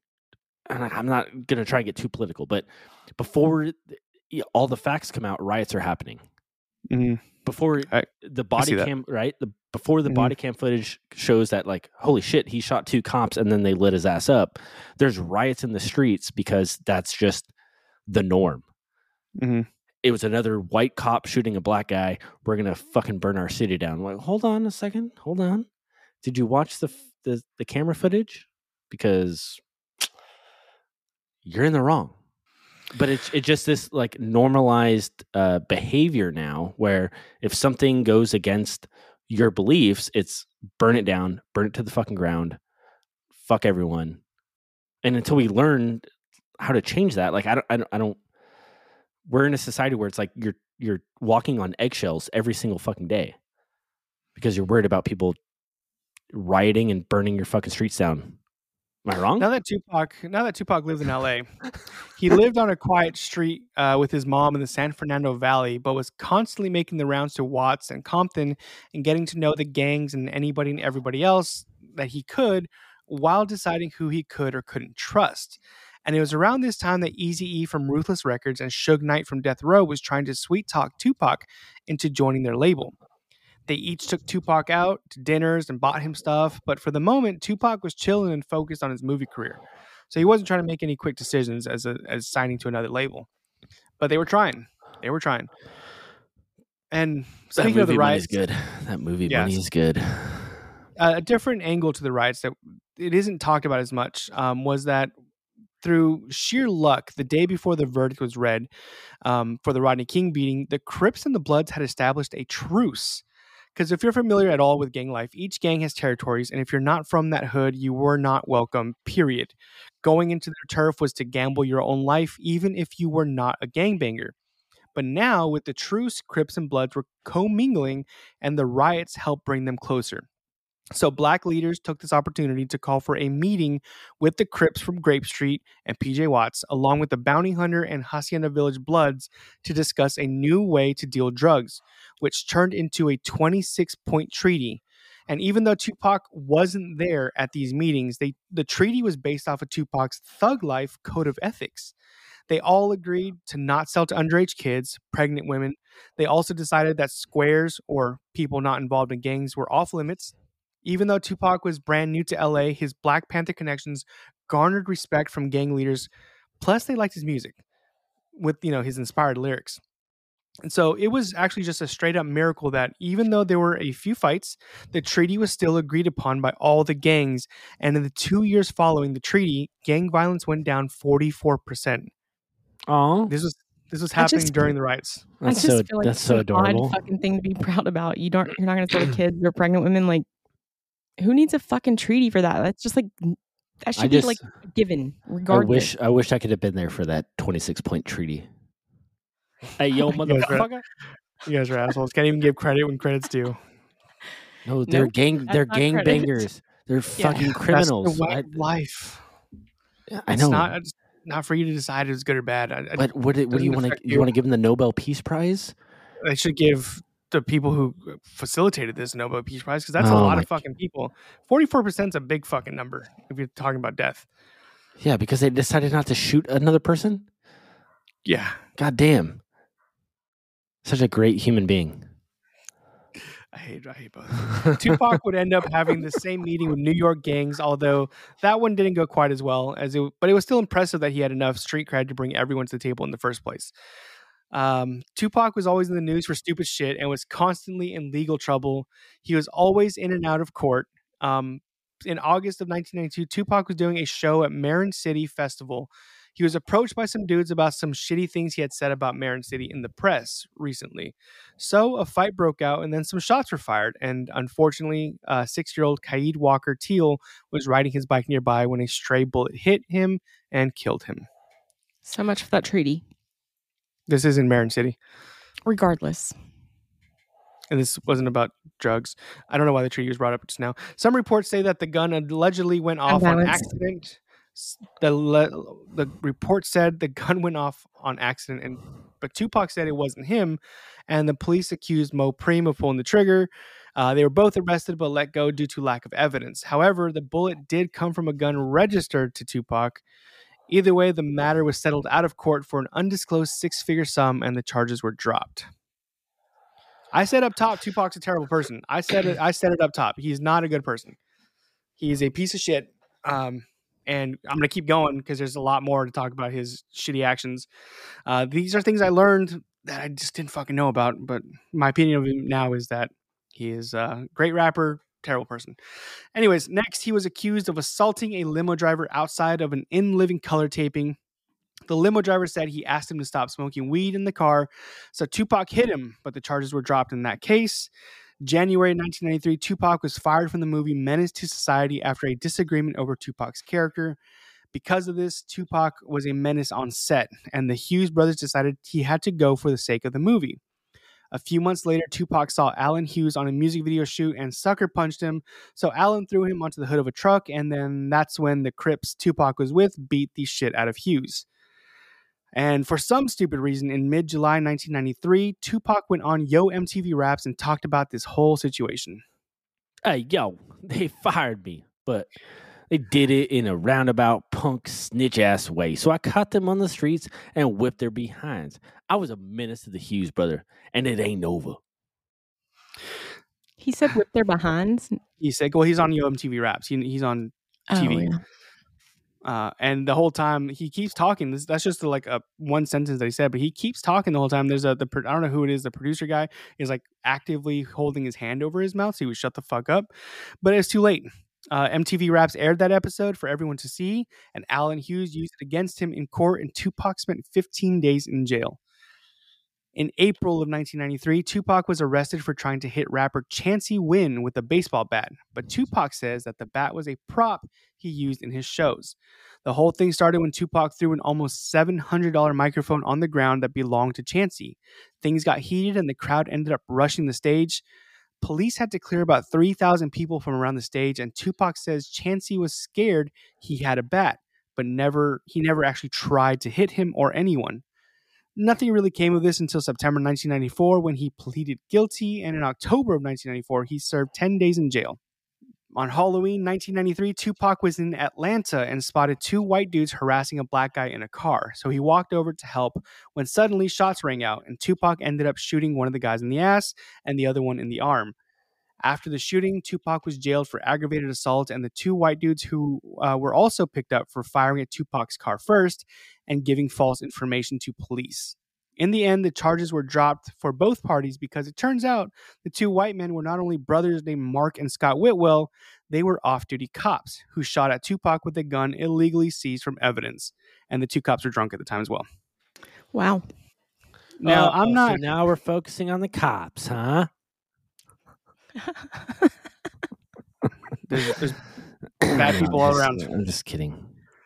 They're See, terrible the thing is. I'm I'm not sure why the charges for both parties were dropped, but I can only assume it's part of that good old boy system prevalent in the South because this was Atlanta.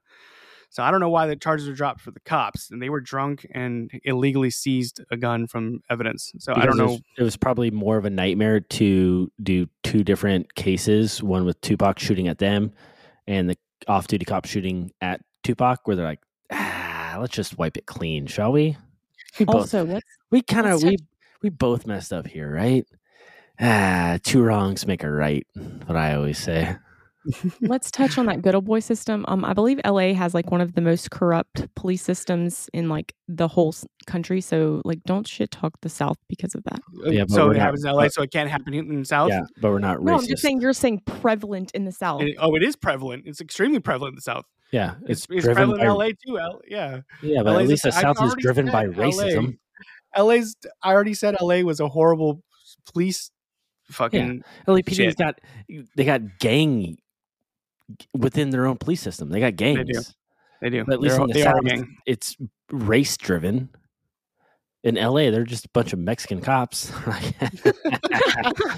We're gonna uh, we got we got guns now. Oh shit! I can all- legally shoot you, Holmes. Oh Damn. fuck, dude! We're gonna get all the money in the world.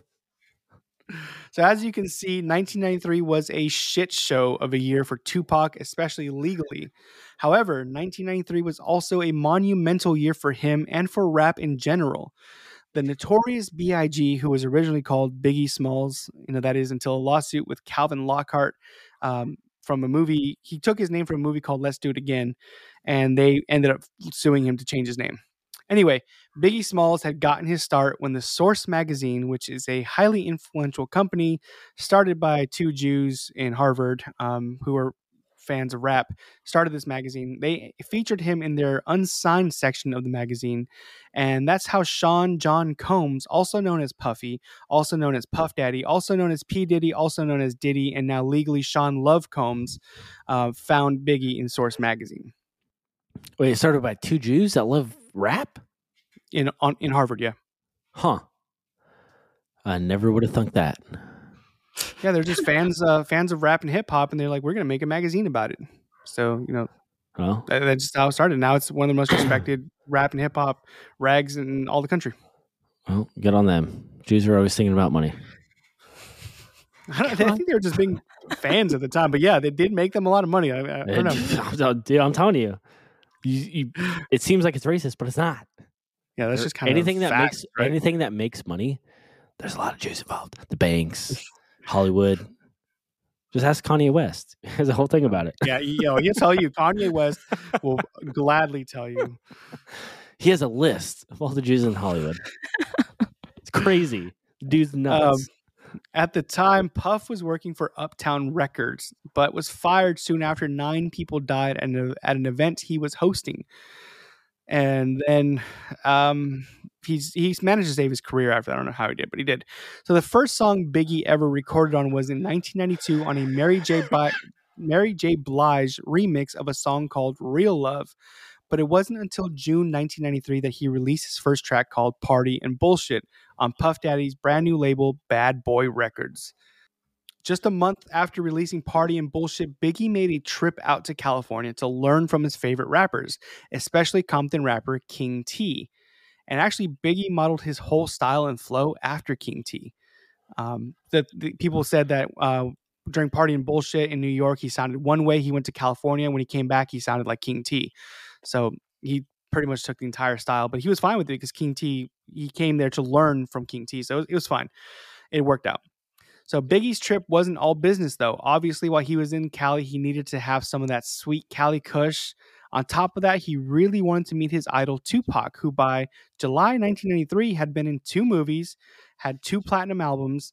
I mean, Tupac was super famous, and luckily, Biggie's weed dealer knew Tupac and set up a meeting. Tupac invited Biggie to his house where they partied, and Tupac brought out the biggest bag of weed Biggie had ever seen. Then he brought out an army bag filled with pistols and machine guns, and they just went out to the backyard and shot a bunch of guns. Uh, while they were doing that, Tupac cooked steak and fries for everybody, and that was pretty much the start of Biggie and Tupac's friendship. That's the most redneck thing I've ever heard. It's pretty fucking redneck. You, you have a point. That is- Steaks, fries, and guns. Might as well be in the South. I mean, there's rednecks everywhere. Don't don't do that. Mm-mm. These are LA gangster rednecks. Because they're probably like laced in gold and stuff. I don't know. I don't know. Laced in gold.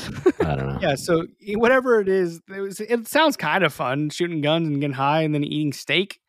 It's a good time. They had Kool Aid. And That's fries. fun. Yeah, they they had Kool Aid too. you? Is Carne, pap- I'm, not carne, even, I'm not even lying about that. They had Kool Aid, fries, steak, and I think some bread. yeah, carne, papas, and Kool Aid.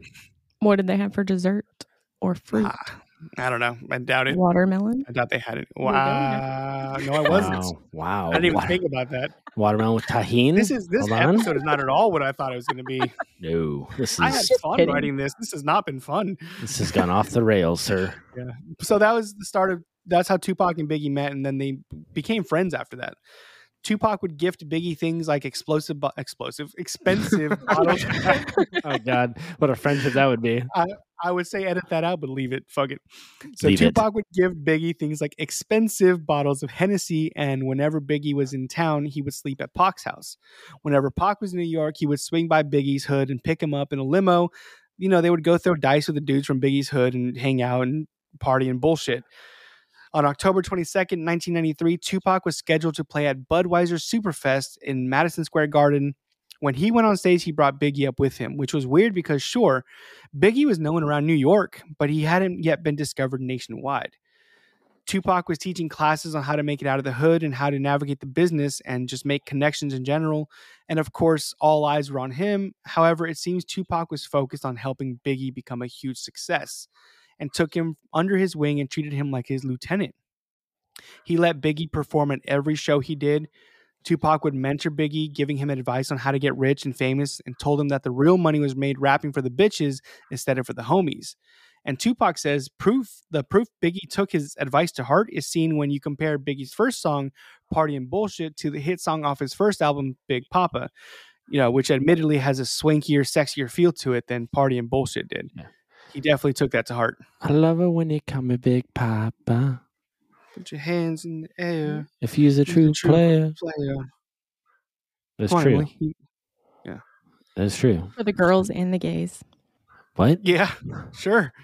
I mean, I, I don't. Gay people can like whatever they want. I was calling you guys.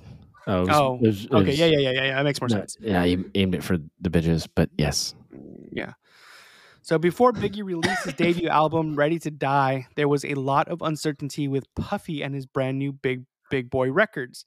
So he asked Pac if he could join up with Thug Life and have Tupac be his manager because from where Biggie was standing, he could see that Pac was staying at the Waldorf Waldorf Astoria, dating Madonna and all kinds of shit. Meanwhile, he had been wearing the same pair of Timberlands for a year. So joining Tupac made all the sense in the world. However, for some reason, Tupac told Biggie that he should stay with Diddy. He said, Sean will make you a star. Wait, I'm not sure why. Tupac was dating Madonna. Yes. Yeah. Wait, the Madonna? Madonna, yeah, the white lady who sings pop music, yes. Yeah. What? I didn't know that. Yeah, it was for like a short stint in like April 93 to like October 93 or some shit like that. Maybe less.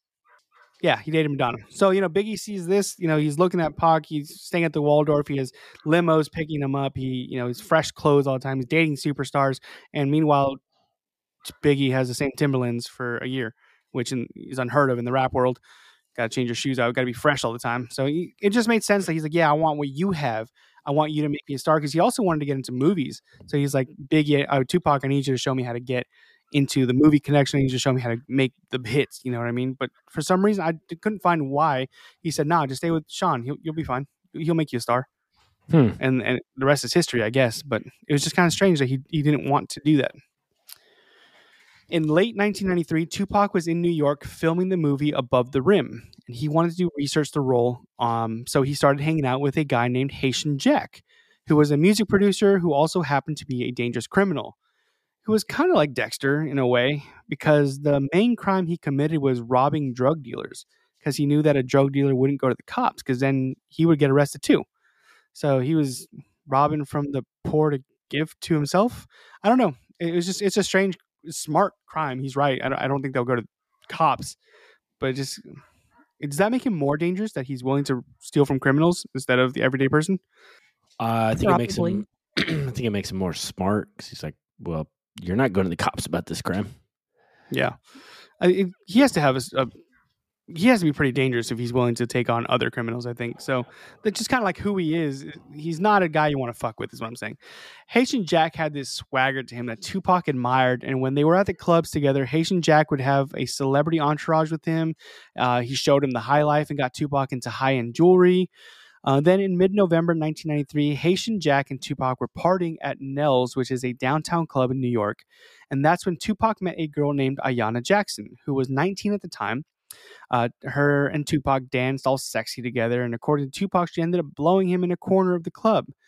Then afterwards, they went back to his room at the Le Parker Le Parker Meridien Hotel on West 56th, which cost around $750 a night in 93. So I can't imagine how much it costs now.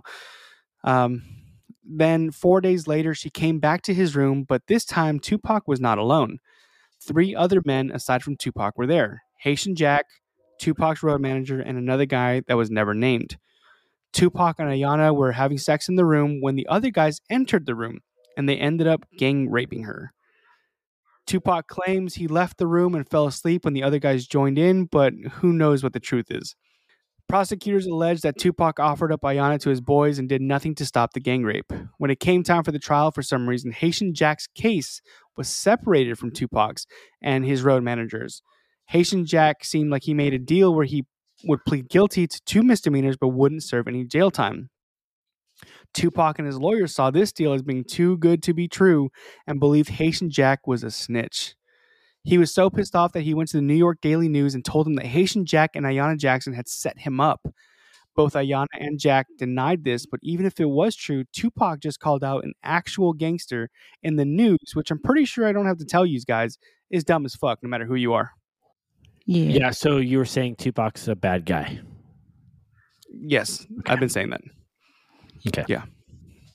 And this kind of solidifies the fact that he's yeah. a piece of shit. But eh, Right. yeah.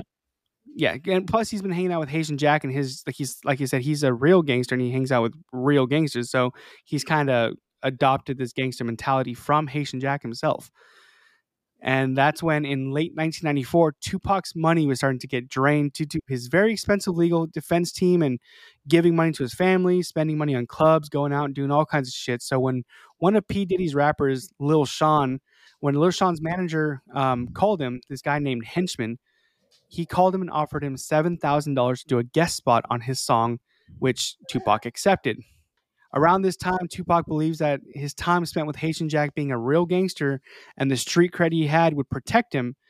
And he even wore lots of expensive jewelry publicly since he was so sure no one would ever fuck with him in New York. The day Tupac was supposed to record his verse was November 30th, 1994, and he was due to be there super early in the morning. Tupac walked into the studio high as fuck with two of his boys, and when he walked through the lobby, he encountered three dudes he didn't know. And they were dressed in army fatigues, which sounds weird, but in 1994, this was just Brooklyn fashion. So he just assumed they must be with Biggie and didn't think twice about these dudes at all. Plus, bad boy rapper Lil Cease shouted out to Tupac telling him that Biggie was upstairs and Sean Puffy Combs was with, him too, which made Tupac feel better. So that's why Tupac was surprised as fuck when the three dudes blocked the elevator door and pulled out their nines and told them to get on the floor. But this is Tupac the gangster we were talking about. So he tried to pull out his own gun, but he was shot, then beaten, and then robbed of his very expensive jewelry. Bleeding and laying on the floor, he played dead until the three dudes left. Once he knew they were gone, he managed to get onto the elevator and went upstairs. When the doors opened, he saw a group of people standing there, including Puffy, Biggie, and henchmen. And according to Tupac, they looked surprised and guilty. But Diddy claims they showed him nothing but love and concern. So like, oh shit, you're supposed to be dead, motherfucker. Yeah, that's what the face looked like. It's like, oh, how you are you alive right now? That's oh, kind Oh, of the face fuck. got. And then they're Like, like, oh, oh, we fucked sh-" up. We like, fucked up. and they turn that surprise into like, oh shit, you're shot, bro. yeah, yeah. Let's, let's, That's let's that's the you. feeling that Tupac got from them, 100. percent He's like, Yeah. they look like, oh, the, you weren't supposed to be alive right now, dude. How the fuck Like- did you get the elevator? Oh Yeah. shit, you got shot. Ah, fuck. Okay, let's get you help. So Tu- yeah, Tupac was taken to the hospital, and, and then Tupac claimed that he was shot five times, two times in the head and two times in his nuts, and the fifth shot went through his hand and hit his side. However, Detective Greg Kading, who will be very important later on, says that the quote unquote gunshots to his head were superficial and looked more like he had been pistol whipped than shot. On top of that, according to forensics, it turns out Pac had shot himself in the nuts when he tried to pull his gun out of his waistband. dumb dumb. Although this is technically unsolved, in 2005, Henchman said, Ain't nobody came to rob you. They came to discipline you. But back in 1994, when this was, when this happened, Tupac assumed Henchman was behind the whole thing because it turns out his street name was Henchman because he was Haitian Jack's right hand man. Also, don't trust a fucking dude named Henchman. That's his, weird. His name, his name is Henchman. I think that's pretty obvious. Right. uh, But I don't live in the, That's the this, rap this is, on, world. this is on Tupac, honestly. You a dude named Henchman calls you, you're like, yeah, I'll do whatever you want me to do. Like, so it turns out Henchman had paid one of his boys twenty five hundred dollars plus whatever jewelry he got away with to teach Tupac a lesson. Of course, at the time, Tupac didn't know all the details, but he just had a gut feeling. As for Puff and Big, they both claimed and maintained they didn't know shit about fuck. Whether you believe them or not, that's up to you. But they said they don't know. Can we name that the episode? I don't know shit about fuck. Yeah. which is we we're, we rarely do. I, I, I definitely don't know shit about fuck. Especially from a guy named Henchman. Just, why? Why would you trust him? His name is Henchman. Like, have you ever never seen a Batman comic or movie or ch- Have, cartoon? have you ever All watched the henchmen were with the bad guy. 007? You're getting a fucking. What do you, is he have a shoe? No, that was in. That was in. Oh, that was uh the short Asian guy. Yeah, but he Odd threw job. a, Odd odd, job. job. But he threw a hat job. at you. But I think hat, in yeah. Austin Powers, he threw a shoe. He threw a shoe. He definitely threw a shoe in Austin Powers. Either way, Yeah. not fun. Also, don't have your hood name be henchman. That just you you you want the you want to catch people off guard. You don't want to tell people straight up what you are.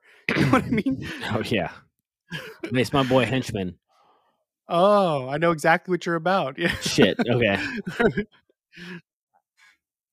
so Tupac had been taken to Bellevue Hospital, and the Fruit of Islam had con- had gone there to be security for him. But he still feared there would be a second attempt on his life, so he was transferred to Metropolitan Hospital using a fake name. Somehow, he still got an anonymous call by a guy using a threatening tone, and he said, You ain't dead yet. Biggie came to visit him that day in the hospital, and surprisingly, Tupac's biological dad, William Garland, was already there. Garland says that he and Biggie ended up talking for a bit, and he believed Biggie when he said he didn't have anything to do with this. After his surgery, he checked himself out despite doctors advising against that and ended up at his friend's house, Jasmine Guy. the plot very next day, yeah. The plot. The very- thickens.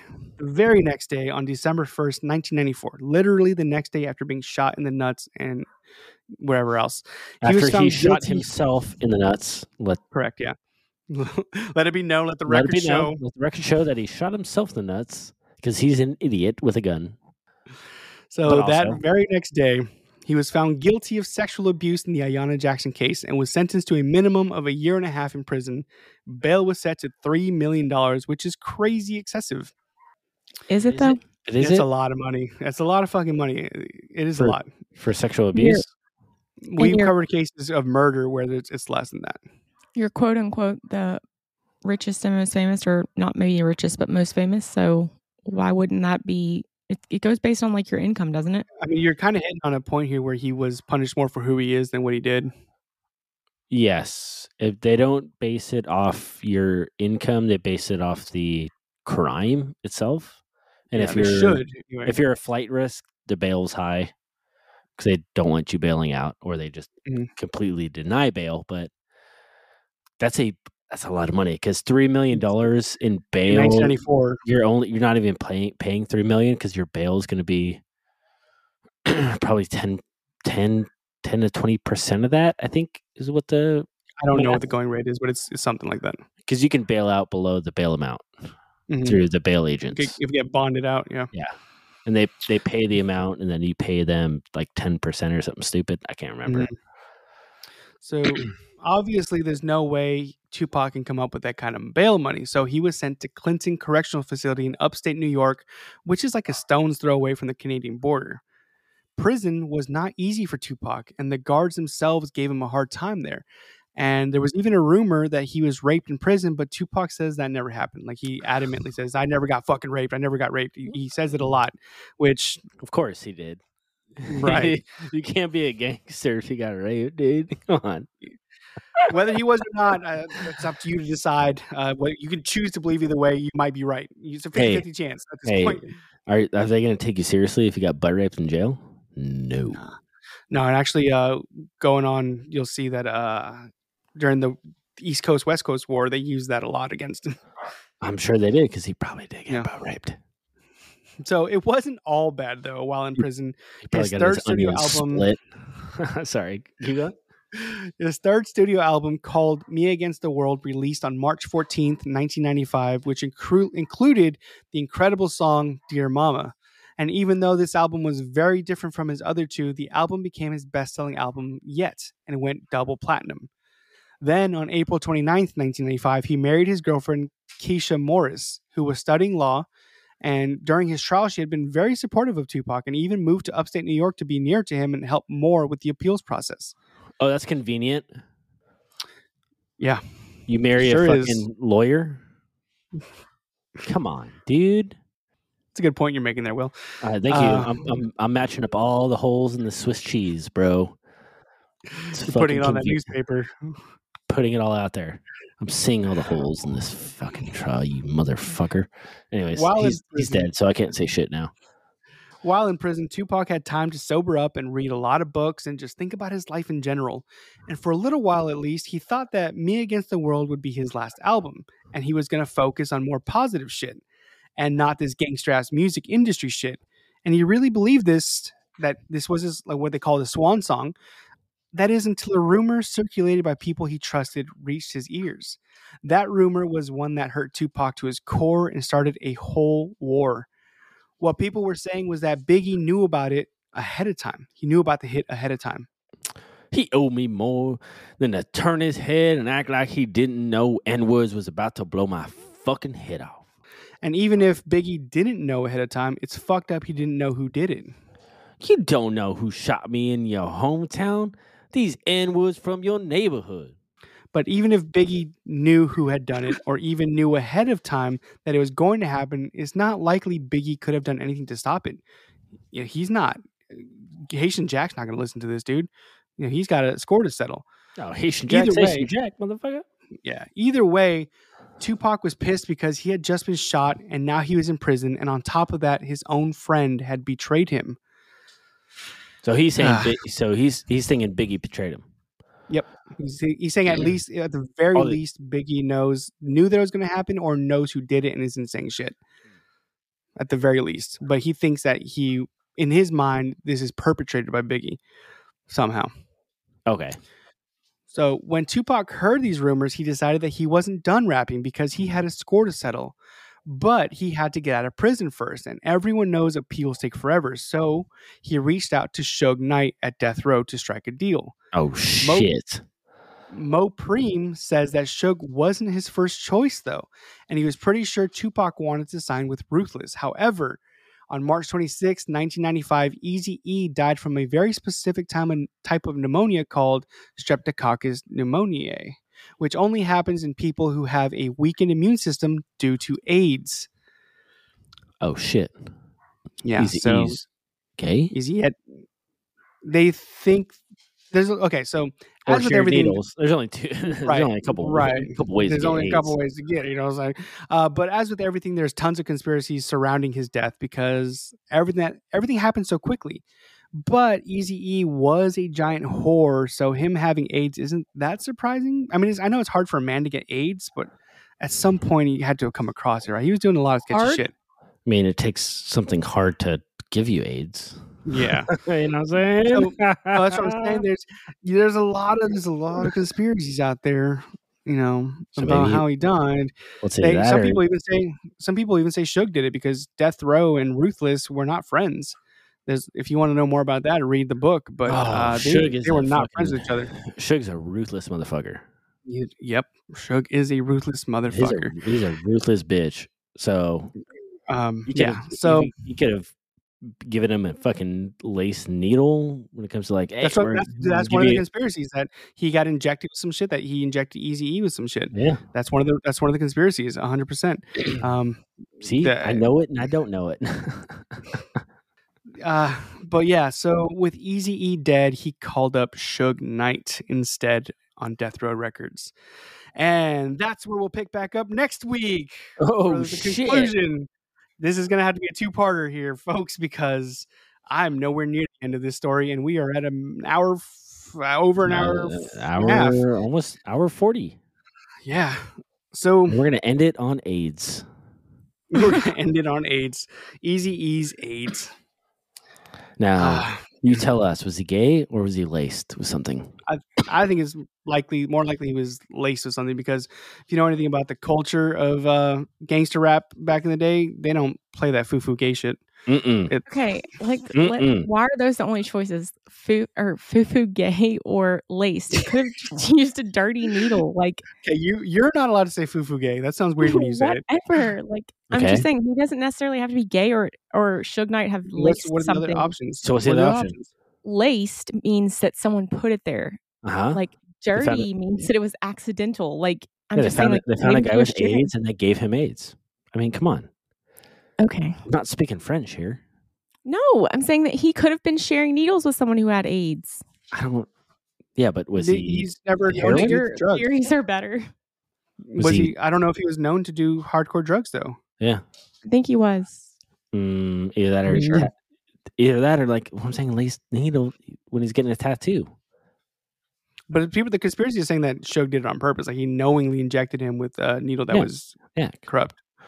Suge's a fucking He's a he's menace. he's a, He's a he's a- big. he's a He's a motherfucker. scary, he's a scary fuck. And we're going to talk all about him next week. Um, we're leaving He's off still with. he's, uh, he's still in jail, right? yes, he is. For the attempted Uh, murder. Mhm. So we're leaving off Oh my god! with No, uh, Tupac. in jail for murder, not attempted. He killed again guy Mhm. with this fucking truck. Yes. Oh yeah. Nice. Yeah, Suge is a character. Then we'll talk all about him uh, and stuff. Not too much about him because I have a lot of other stuff to get to. But yeah, so we're leaving off the story with Tupac in the lowest he, of his life in prison and reaching out to a guy that he knows is not good. But what choice does he have? So we'll pick back up next week with uh, East Coast West Coast War with uh, Tupac's life after prison, working for Suge Knight and Death Row, um, which is West a fucking wild story. Coast, Best Coast. That's what I'm talking So about. uh, join us next week as we finish off Tupac's life story and uh, the murder of Tupac and Biggie. yeah. So yeah, Yeah. that's it for today. Uh, don't forget we have Bad News Bears on Instagram so far. Um, go ahead and start liking that page. And Emily, want to tell us where to find us for now? You can check us out still on Bloodthirsty Times on Facebook and Instagram. You can email us at bloodthirstypod at gmail.com and you can TikTok or Twitter at bloodthirstypod. Ooh. Yeah. And we'll get those Yeah. other socials for Bad News Bears up and running soon. But go ahead and like Instagram, like No. Octavio said. I gotta be honest with you. I decided to do Tupac. I was super excited because I love his music, but I was not prepared to just 180 on him. I'm just like, man, that guy sucks. Oh yeah. I am very against Tupac. Yeah, his music's great though. Mm, define great. I mean, Really I, good? I like it. I think it's pretty good. Like, He has one good song. I mean, he has several. Mm, debatable. No, not no, it's not. It is. part of several, maybe not the whole thing. But yeah, it was just it was heartbreaking. Honestly, like, man, why you gotta be such a piece of shit? You know? Well, Aaron Hernandez was great at football and he killed someone. So I mean, Uh, yeah. You just never know, huh? yeah, Yeah. greatness comes with uh, disappointment. Apparently.